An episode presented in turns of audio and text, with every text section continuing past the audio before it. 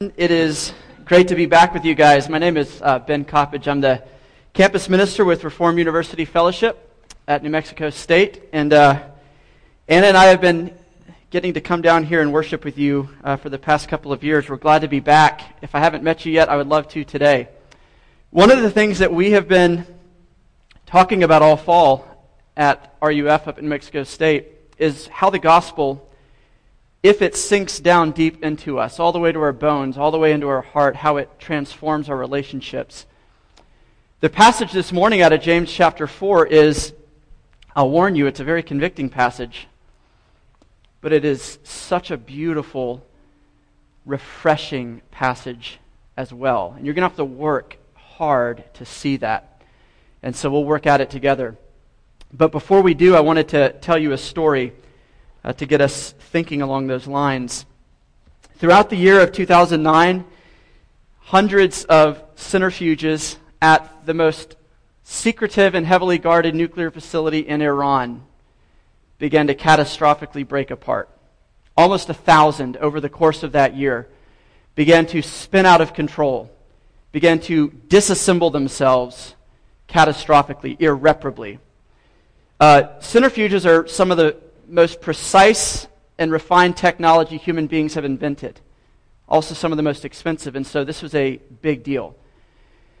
The problem was this not a single time that these centrifuges began to break apart were there any warnings at all.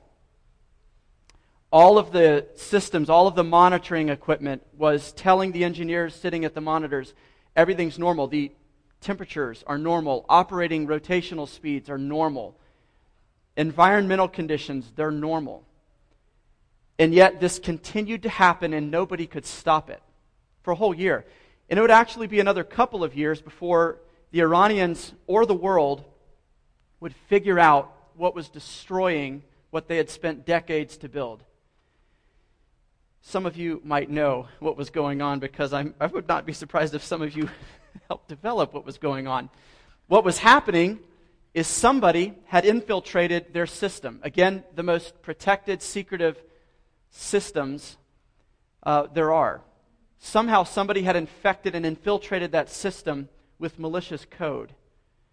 And so here's what was happening. This, this system, or this, uh, this worm, this computer worm, which is called Stuxnet, was developed by someone, and it, once it kind of penetrated the system, it would just sit there in the background, hidden beneath a labyrinth of complexity so that it could not be detected.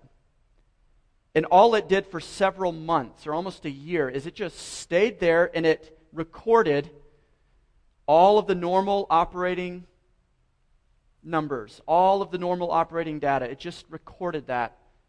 And it learned what a normal day at this plant was like. So that when the day came where the operators of this code wanted to inflict damage on this nuclear plant, it would be doing two things at the same time. It would be simultaneously sending instructions to these centrifuges to start speeding up at speeds that they were never designed to speed at, and then immediately stopping. And then speeding up at, at just outrageous speeds, and then stopping. And repeating that until they would literally, just like your car engine, just breaks down and it doesn't work, it explodes. But at the same time, it was sending signals to all of the monitoring equipment that everything's normal. It was just spitting back all of that data that it had been learning for months. And so the first sign of trouble was an explosion. And they couldn't figure this out. It goes without saying that the enemy in the camp is always the most dangerous enemy because you, it's hiding in plain sight. You can't see it, right? Enemies are easy to detect and neutralize or attack when they're wearing a uniform and you see them across the battlefield. But what do you do when the enemy is deeply embedded in your camp, hidden in plain sight, causing destruction by the minute? The destruction continues unless you can identify the enemy and eradicate the enemy. And this is the task that would face uh, the Iranians in this moment. Uh, I, I know a human soul and a silicone circuit board are quite different, but they do share this in common. Both can be hacked, both can harbor an enemy hiding in plain sight. both can allow destruction to happen while data is coming up to your mind or your conscience that says everything's normal, everything's fine.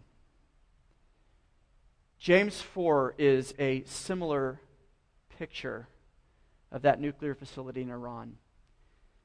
People like us who receive normal data, everything's great, while something deeply, deeply embedded in our hearts is off and is causing destruction. Now, I need to warn you the passage we're about to read, it is written to Christians.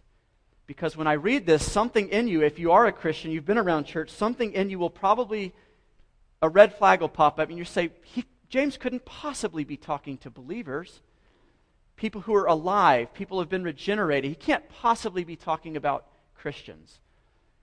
But he is. This is James, the brother of Jesus. He is writing to his congregation, his people in Jerusalem, Christians. And he's warning them, and he's also encouraging them. And so we need to know that this is a word to us, not just to our neighbors or people around us. This is to people in the church. And so uh, this is the word of the Lord from James chapter 4, verse 1 through 10. It's in your, on your sheet if you want to read along with me. We'll read this, we'll pray, and then we'll spend some time talking about it. James starts with a question to his people. He says, Hey, what causes these fights? What causes quarrels? What causes fights among you? Is it not this? That your passions are at war within you? You desire and you don't have, so you kill to get it. You covet, but you can't obtain it, and so you fight and you quarrel. You don't have because you don't ask. When you do ask, you do not receive it because you ask wrongly, to spend it on your own passions. You adulterous people, do you not know that friendship with the world is enmity with God? Therefore, whoever wishes to be a friend of the world makes himself an enemy of God. Or do you suppose it's to no purpose that the Scripture says God yearns jealously over the Spirit that He has made to dwell in us? But He gives more grace. God gives more grace. Therefore, it says, God opposes the proud, but He gives grace to the humble. Submit yourselves, therefore, to God. Resist the devil, and he will flee from you. Draw near to God, and he will draw near to you. Cleanse your hands, you sinners, and purify your hearts, you double minded. Be wretched and mourn and weep. Let your laughter be turned into mourning, and your joy to gloom. Humble yourselves before the Lord, and he will exalt you. Let's pray. Our God, what we just sang is always true of us, but a passage like this makes us remember it better that we are needy and that you alone can meet us in our need and help us and make us into the people that you have redeemed us to be. Jesus, we thank you that in the midst of very hard things to read and to believe about ourselves, there are very beautiful things to read and believe about you. We thank you that you are the way this passage pictures you as a jealous, pursuing, relentless lover of your bride. This morning, we are here to meet with you, not to talk about ideas, not to talk about you as if you were not here dwelling with your people through your Spirit. So, would you open our eyes, open our ears, and soften our hearts that we might sense the presence of our husband and our God pleading with us? Speaking to us, convicting us, and making us courageous. We ask this all in your name, Lord. Amen. So there's three things I want to talk about just to kind of help you follow along with where we're going. The first is the smoke of our relational conflict. The second is the fuel or the fire. And the third is the exit strategy. This kind of James talks about this in a linear fashion the smoke first, then the fuel or the source for this, and then the exit strategy of how we get out of this when we're caught up in it. But I want to ask you the same question James asked his people, which is this How do you answer his question? Because he starts with a question. He says, this week, with the quarrels, the conflicts, the resentment, the avoidance, the cold shouldering, those moments that your buttons were pressed, that you rolled your eyes, that you sighed, that you honked, that you tailgated, what caused that? What caused that? That's James's starting question. Questions usually get deeper than declarations. So James starts with a question before he starts speaking to his people. But where did our conflicts come from this week? There's a theme to how we answer that question. Take whatever I just said the avoidance, the, the cold shouldering, the internal prosecution of another person, or the outright explosions between you and another person. We have a theme to how we answer James' question, and it's, it starts with this any pronoun other than I, right? it starts with he did this, she did that, they did this, you did this. Why are they doing that? But those sentences, those, question, those answers to the question of what causes fights and quarrels among you, rarely begin with I. They usually begin with something outside of me. And James would start us at a place of, of realizing that if we're still in a mode of circumstance blaming, the lights are still out. I'm not saying you're not a Christian. James isn't saying you're not a Christian. He's saying you're deceived. The lights haven't come on for you yet in your conflict, in your relationships, if we're blaming these blow ups, these conflicts on external factors to us. He's not minimizing the severity of some of these conditions that are just making life very difficult and complicated. You know the book of James, right? He talks about the suffering. He starts his book talking about count it as pure joy when you suffer trials of various kinds. James isn't an insensitive pastor who's just like, buck up and pull yourself together. This is a man who empathizes with our suffering, but he says we need to be very careful when it comes to conflict with other people or with groups of people. Be careful where your finger points first. The places we tend to blame these on in our deception are circumstances. The insurance company misbilled me again, and so I spent 45 minutes on the phone with the operator that's why I cussed her out. the insurance company, the situation. I take no responsibility for what I did. Or we blame it on our moods. I didn't get much sleep last night. That's why I snapped at my wife in the morning. Or that's why I was short with my kids all day. Again, I'm not saying these are illegitimate things. Yes, they make life more difficult. Yes, they're trials of various kinds. But are they the place that this conflict comes from? Or are they the, the context that this conflict comes in? Personality, I hate drama, or I'm type A, get over it. I like things done the right way the first time. Or I'm type B. Stop pushing your type A efficiency on me. I have a loose relationship with time, whatever. And we blame it on others. She's just insecure, or he's just an argumentative guy. But James wouldn't, doesn't let us answer with those answers. James would have us pointing our finger of blame in a different place. And he would have us start by saying, I'm upset because I didn't get what I want. And I couldn't handle not getting what I want. That's why I rolled my eyes. That's why I gave you the silent treatment. That's why I blew up at you. That's why I cut you down. That's why I cut you off or tailgated you because I can't handle not getting what I want. And I fell apart. I came unglued. If that's where our mind is going in the midst of these conflicts, James is, is saying, Yes, yes, you're getting warmer, you're getting warmer. They say a proper diagnosis is half the cure. It's the same with this stuff. Once we start looking in the right place, we can actually get someone. Here's the point James says there's war around us because there's war inside of us. There's conflict in your marriage, in your parenting, with your coworkers, with your neighbors, with our culture because there's conflict inside of us. And it has opportunities when these aggravations or agitations happen to pop out and to say hi, and we get to see it. Uh, if, you're a, if you're a fan of a guy named Paul David Tripp, he's a, he's a pastor in Philadelphia, a counselor, a writer. I think he was the first place I encountered this illustration. But have you heard of the illustration of uh, a person? Imagine I had a, big bottle of water up here and the top was off, and I shook that bottle of water, and I asked you, why did water fall all over the floor and get all over me? There's a couple of possible, possible answers, right? There's uh, the first answer of, well, there's water on the floor because you shook the bottle. But shaking a bottle doesn't magically make water appear and fall everywhere. If I had an empty bottle and shook it, you can shake it all your life. No water's going to come out.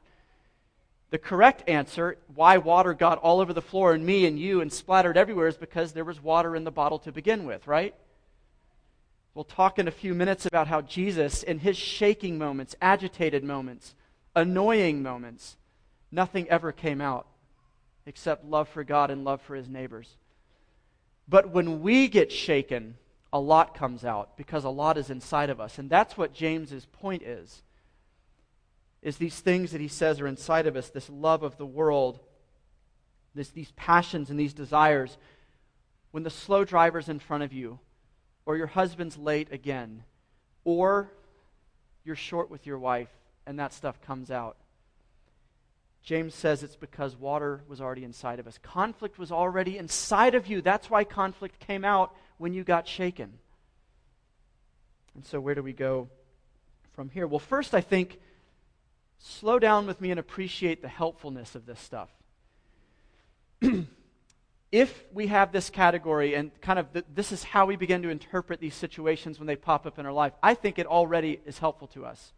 We're already moving down the road towards mercy and towards grace. Here's why life goes at a 90 miles an hour, right?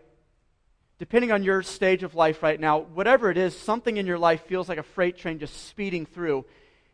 And it happens so quickly that we don't have time to kind of push pause on life, slow down, think about it, and respond. What normally happens is this a trigger happens, an emotional response occurs, and ideally, we probably think, well, I shouldn't have responded that way. So the trigger happens. You're the boss, and that, that employee is late again. Or there's a family blowup, or your kids push your buttons or something. The trigger happens. You respond in a way that you realize after the fact, I shouldn't have responded that way. I shouldn't have tailgated that guy. I shouldn't have honked. I shouldn't have raised that particular finger in that particular moment. And we, we feel bad about it. And as far as we get is, oh, I'm a Christian. Like, that was wrong. That was sin. I shouldn't. Next time I won't do that. And we try harder. So notice, notice the, the, the, the linear flow there. Trigger, I'm aware of my emotion. I feel bad for that and try to fix it. But notice what's not being dealt with. Everything is not being dealt with. All we're dealing with is, is surface level observations of the situation because emotions are the first responder of relationships. Emotions are the first responder of life, they're first on the scene. You don't have to call 911 for your emotions to show up and tell you how to feel. They're there, and they don't ask your permission. They're there and they're loud. And so, most of us in our conflicts, all we're doing is just, we feel ambushed by these emotions, and we're like, ah! And we just act out of them, and at best, we begin to push back at them later. But um, now we have a better idea of where these emotions might be coming from, where these reactions uh, might be coming from. And I think it helps us get beneath the surface to what's driving them. We get to see into our hearts in those moments.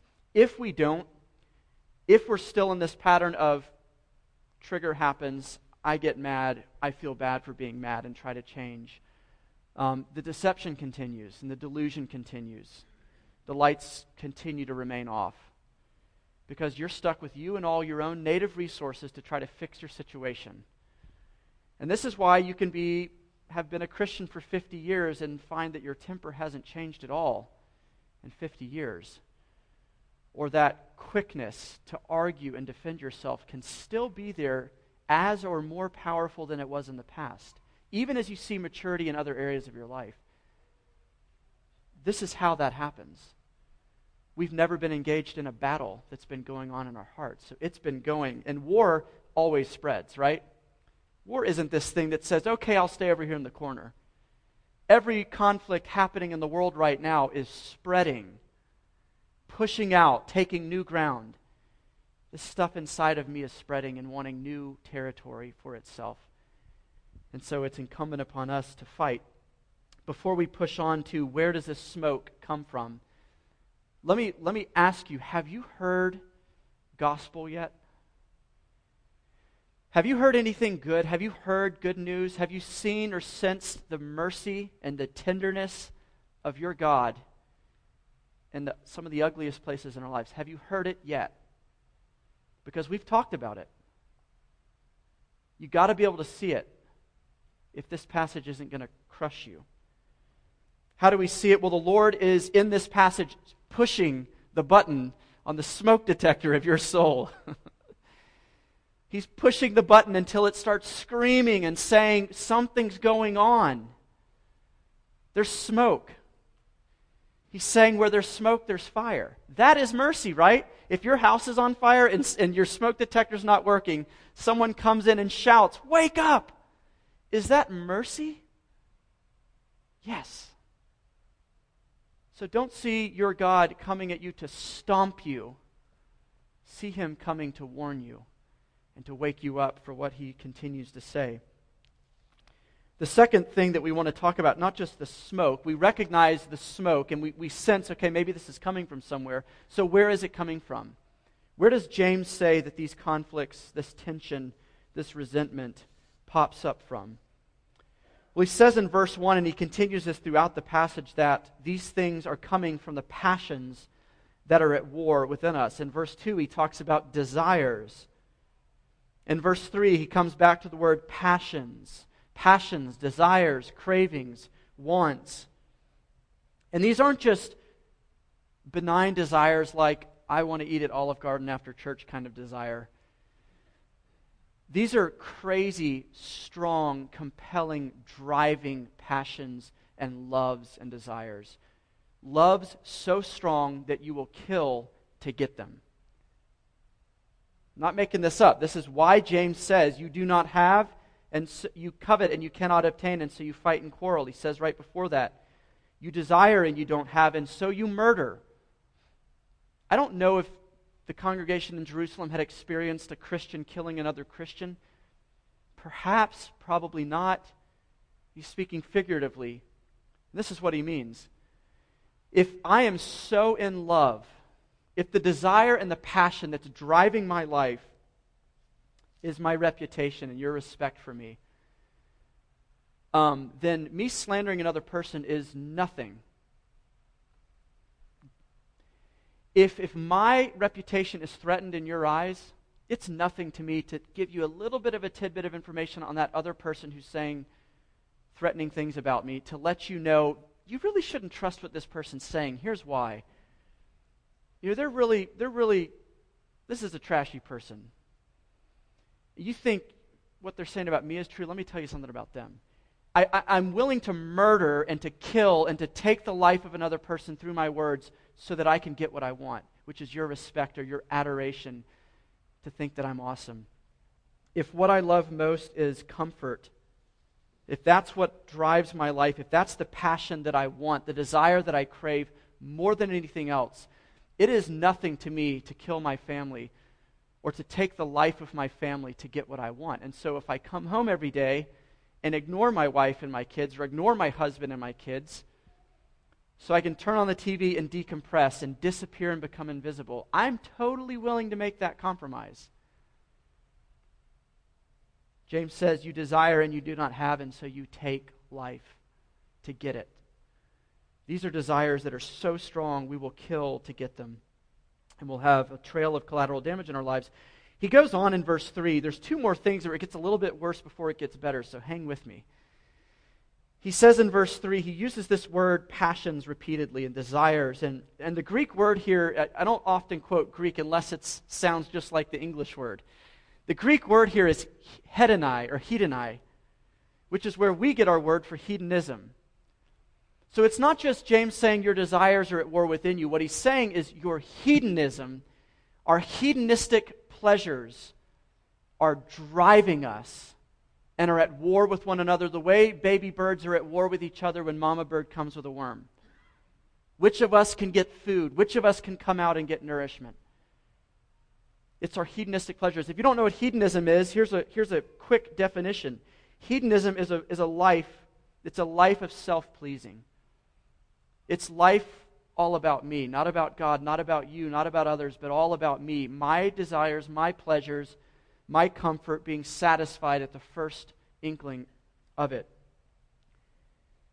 James looks in our heart, and he, James looks in his heart. James looks in every human heart apart from Jesus Christ, the true human, and says, This is what's there. This is what comes out when life shakes and agitates. We cling to our way at the expense of everybody else's. And so, these are the hedonistic, self serving desires that war in our heart. Here's a story. I want to give you two quick stories one from my life, one that's maybe resonates with your life, to kind of make sure we're keeping this down to earth. Um, I've known for a long time that one of the loves that I have that is beautiful to me, and I will do just about anything to get this, is control.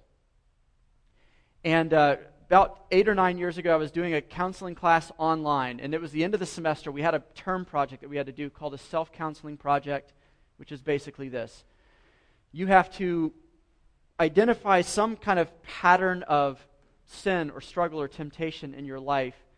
And the project was designed to kind of slow time down so that we can see beneath the surface at what's really going on and think through in a tangible way what faith and repentance and the Lord's mercy in that struggle will look like, okay? So, I'm, that's what's on my mind. I'm in the middle of writing this paper. It's probably due in a couple of days, and I am changing the fuel filter on my Ford F 150. And so I'm out in my driveway, and I'm lodged up underneath my truck. And I am trying to get this filter off. Now, a fuel filter is right in between a 25 gallon tank full of gas and your engine. And so to replace it, you have to take the line off that goes to the engine and the line off that has 25 gallons of gasoline on the other side of it. And so I'm stuck up under there. I've got the tools that I think I need for the job, and I take the wire, the lines off, I clamp them, and I take the two wires off, and one of the clamp on the fuel tank end comes off. And again, I'm stuck under there. I can't move, and I only have the tools I thought I needed for this, and 25 gallons of gas begins to bathe me. And I, I, was able to stop it probably after five or ten gallons of gas, completely soaked me from head to toe, and it kept coming. And here's how I responded I lost it. I'll spare you the details. If you're a person who loses it too, maybe afterwards we can talk more uh, graphically about what that looked like. But I lost it. And I was cussing like a sailor. And I, it doesn't help that I had a temper problem anyway and still do. But I came unglued. And I'm doing what you do when stuff breaks. I'm blaming the people who made it, the country that manufactured it, everything. Underneath the truck, and I. But an interesting thing happened because of the project I was working on. I had my wits about me a little bit more than normal. And in that moment, I started crying after my blow up. Thankfully, just figuratively, because I was covered in gasoline. The Lord spared my life that day. But I started weeping, and I think it was a third out of frustration with myself. It's kind of like, i'm I 25 and this is still how I react to a little thing like a clamp coming loose? It's as if the world is ending. Maybe another third of it was just weariness over my own sin and how much of a grip it had on my heart, how much I loved control. But the other third was because I saw in that moment Jesus by his Spirit coming alongside of me, covered in gasoline, and offering his arm and a way out of this slavery to control.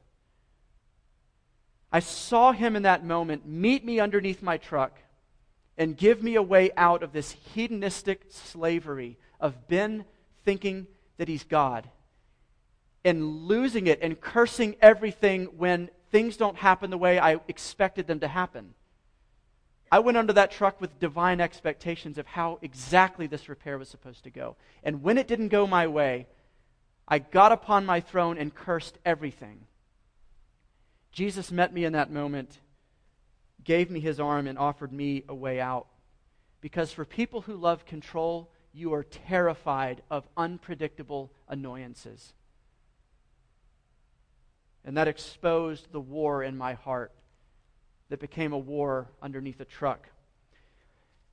Maybe one that might resonate closer home to you if you most desire and crave acceptance. What are you most going to hate? What is going to set you off more than anything else? It'll be seemingly little things that are big for you, like not getting included on an invite list. You find out about the party a week later, or you find out about it on Facebook. Why? Who was going to tell me about? I never heard about this. Or you're not noticed. Or someone forgets your name that you think should remember it. I'm not saying these things aren't painless, but if you most love being adored and noticed, you will hate and you will begin to shoot, take shots at people who keep you from getting what you want. Even if it's a Cold War where no real shots are fired, but it's just an internal resentment. The more we love the things that we're most after, these hedonistic drives, whether it's control or comfort or pleasure, the more in love with them that we are, the more sensitive we are about them, the, the, the more tuned the Richter scale is. The tiniest things can set you off. I told you two more things, and then it gets better. Well, the last thing before it gets better is this we don't even know that these drives and desires are happening in our hearts. We are that system in Iran that's getting data back that says everything is fine, even though this kind of stuff is happening in our hearts today. James goes on a little bit further and he talks about you ask and you do not receive because you ask wrongly to spend it on your own passions. What he's saying here is that we pray to the Lord God to give us these desires and these passions and these cravings. They pop up in our prayer lives before the throne of God. In his holiness in his purity in his love for his people, we drag in with us these hedonistic desires, these passions and we begin to petition him and plead with him to give us these things, which means we think they're legitimate things. So we pray for them. He says we ask with the wrong motives so that we might spend what God would give us on our own pleasures, on our own selfish motives. And God delights to say no to so many of our prayers, not because he is capricious or vindictive, but because he loves you. Because he will not bankroll your self destruction. And he will not bankroll his glory being diluted and pushed aside. Here's why. James says these inner idolatries, he calls it friendship with the world, and he says if you want to be a friend with the world, it will put you in conflict with God. This is a no man can serve two masters moment. You can serve one and hate the other, or you can serve this one and hate this one, but you can't serve both. If you serve both, and he presumes that we are, he calls it adultery.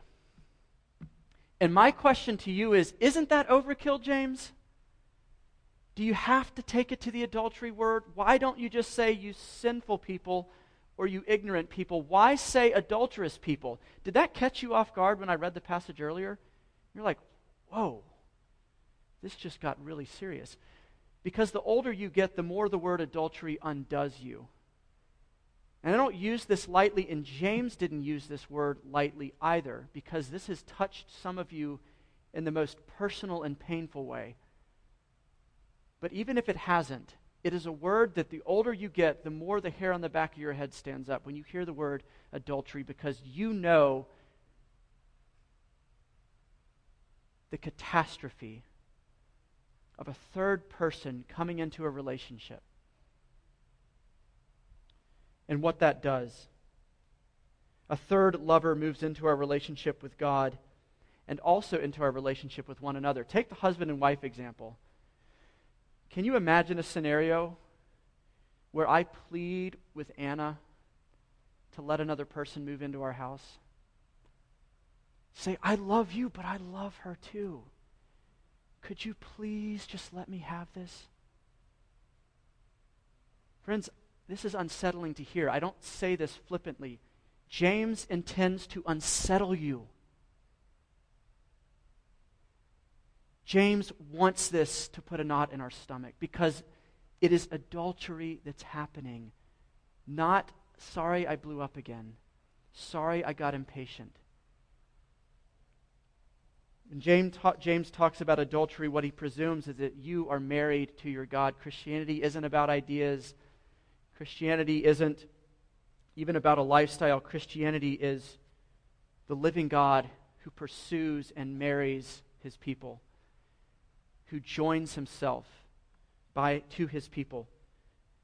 And so these kind of quarrels that maybe a few minutes ago seemed to be surface level annoyances, they reveal deep adulteries and shifting of allegiances in our hearts that James would have us take seriously. Imagine putting two people in the same marriage or the same house or the same workplace or the same church, and both of their hearts are set on their own pleasures. Both of their hearts are most committed to getting their way. And it's like you put a freight train here on the tracks and a freight train here, and they're facing each other. And you say, push the accelerator. The alarm goes off in the morning. It's time to wake up, and both trains start to careen forward. What do you think happens? in our marriages, in our parenting, in our jobs, in our churches. James is saying, hey, church people, what causes the fights and quarrels among us? It's these things. And collisions happen. So, the final thing we were going to talk about is an exit strategy. Where is the gospel? Well, again, you've already heard gospel. Don't miss that, because if you do, you're going to feel beaten up without a way out of this. We've already heard gospel mercy. God tells us the truth when our hearts report false data to our brains. God gets in there and he says, There's a virus, there's a virus. Here's what's happening. And he sets the smoke detector off. And we say, Father, thank you. Thank you, Father, for caring for me enough to tell me the truth. He uses everyday unanswered prayers, everyday annoyances and conflicts even unspiritual things like changing fuel filters to get at your heart and to draw you back and to love you. That's, that's grace. And he gives us an exit ramp of repentance, which means that even our worst, most discouraging relationships, the most hopeless relationships in your life, with the living God present in them, means they're redeemable. and means they are actually a way towards purity of heart, towards repentance and faith. I don't want you to be primarily discouraged by this passage. It's ironic and weird to say this, but can you hear words this hard to hear and leave this place actually encouraged, more courageous, more ready, more in love with the Lord? James doesn't want you walking out those doors in a few minutes with you. He wants you leaving with the Lord Jesus Christ and his Spirit who yearns over you jealously. Samuel Rutherford says, My needs are my greatest riches, for it is they that carry me to Christ. Charles Spurgeon, another old pastor from England, says, I have learned to kiss the wave that knocks me upon the rock of ages. Can you learn to kiss and bless the hardest places in your life because you know that the Father, Son, and Holy Spirit are using those places to liberate you, to free you, and to let you free other people. Could we let these relational needs, this turmoil, actually bring us to Christ? So, really quickly, what is the explicit gospel here? in verse 6, James says, The Spirit of Jesus yearns over us jealously. He yearns over us jealously. So, what does this mean? It means that God is a husband who does love his people with an allegiance, that he is not willing to share you with anybody or anything. The way you would know that my marriage to Anna was in a very precarious and bad spot if she was okay with me flirting with other women. The more she loves me, the more jealous she is over me. The more jealous she is over me, the less willing to share me with anybody else she is. Do you know that your God loves you so fiercely that it affects him when we flirt with the world? That is how much he loves you. It affects him. And he will not share us. Galatians 5 also says that God is also at war. The desires of the Spirit are at war with the desires of the flesh. This is why the Spirit yearns over you jealously. He yearns against the very desires that pull us away from Him. Verse, the second part of verse 6, James goes on, he says, God gives more grace because there's more need after you hear a passage like this. Where sin increases, grace towers over it like a boxer in the ring who's just knocked out the other guy. Feel your soul stirring up as your God leaves you with more than just conviction. But he stands tall over these battles. Which means that if we begin to respond to these hard places in our relationship with faith and repentance, we begin to change. We begin to walk away from these car crashes less and less scathed and hurt by them. So, next time this happens to you, what do you think differently? What do you feel differently? What do you say to yourself? What do you do this afternoon when that trigger comes? I love the book of James. I love James as a pastor because he never leaves things abstract. He says, verse 5 Know that God is jealous for your heart. Know that he will not share you in that moment. Verse 7 Submit yourself to God or subject yourself to God. Why this? How is this helpful in the next moment of trigger? Because he says, if he's saying to subject yourself to God, what does it presume? Where does it presume you were before? God is here and we're here. And he's saying, Friends, you have made life, I have made life all about me. And it's not about you. It's not about you. It's not about you. Nothing is about you. We can smile when we hear that, right? You know the misery of life being all about you.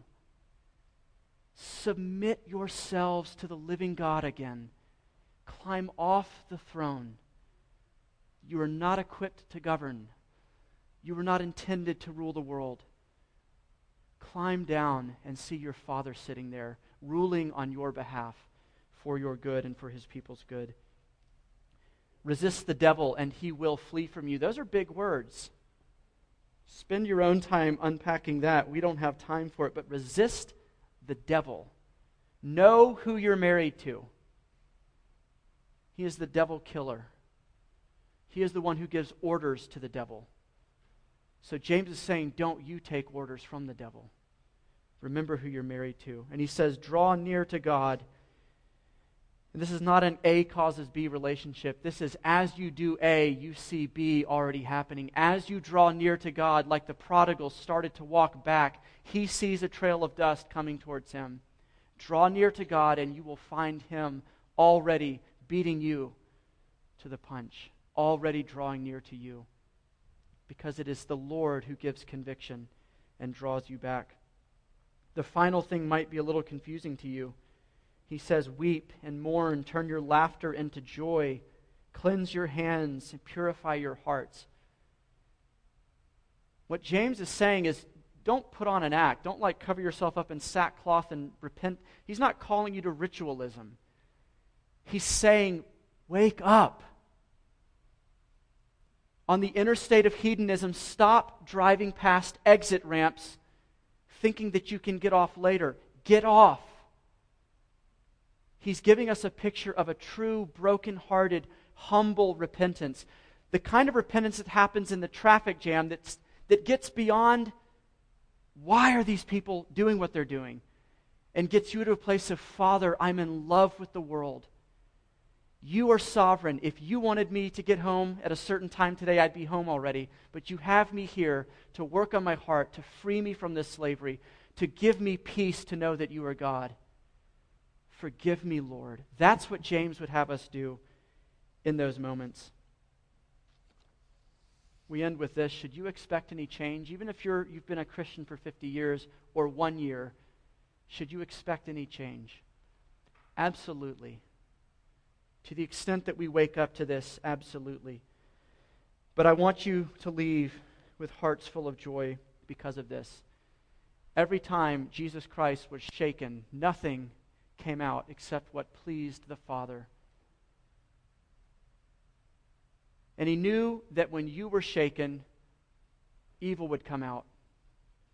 And so was he when he was shaken in the wilderness, outside of the wilderness, in the garden, on the cross. Only what came out was love of God and love of his neighbor. Because he is jealous for his people. Your record of repentance from your hedonistic pleasures is Jesus' record. Your righteousness is his righteousness. So please don't leave here thinking, man, I have so much to do and I'm so far behind and I've got to do so much work before God will find me acceptable and pleasing again. No, you don't. You already have a record of repentance and it's perfect, it is not lacking anything. So you go out knowing that you have the rest of your life, the rest of this day, all the space in the world to learn how to repent, to learn how to leave our mistresses that we might cling more closely to our husband, the Lord Jesus Christ. You have all the space and all the time in the world because you are already righteous. You are already purchased and already married. Let's pray. Lord Jesus, we thank you that you in your mercy have come to redeem your people from yourself. You have married your people. You love your bride. You will not share her. And we love you more because we see you even in a exposing passage like this, pursuing us and loving us and caring for us. And so, Lord, we thank you. We bless your name for your jealous love of your bride. We ask this in your name. Amen.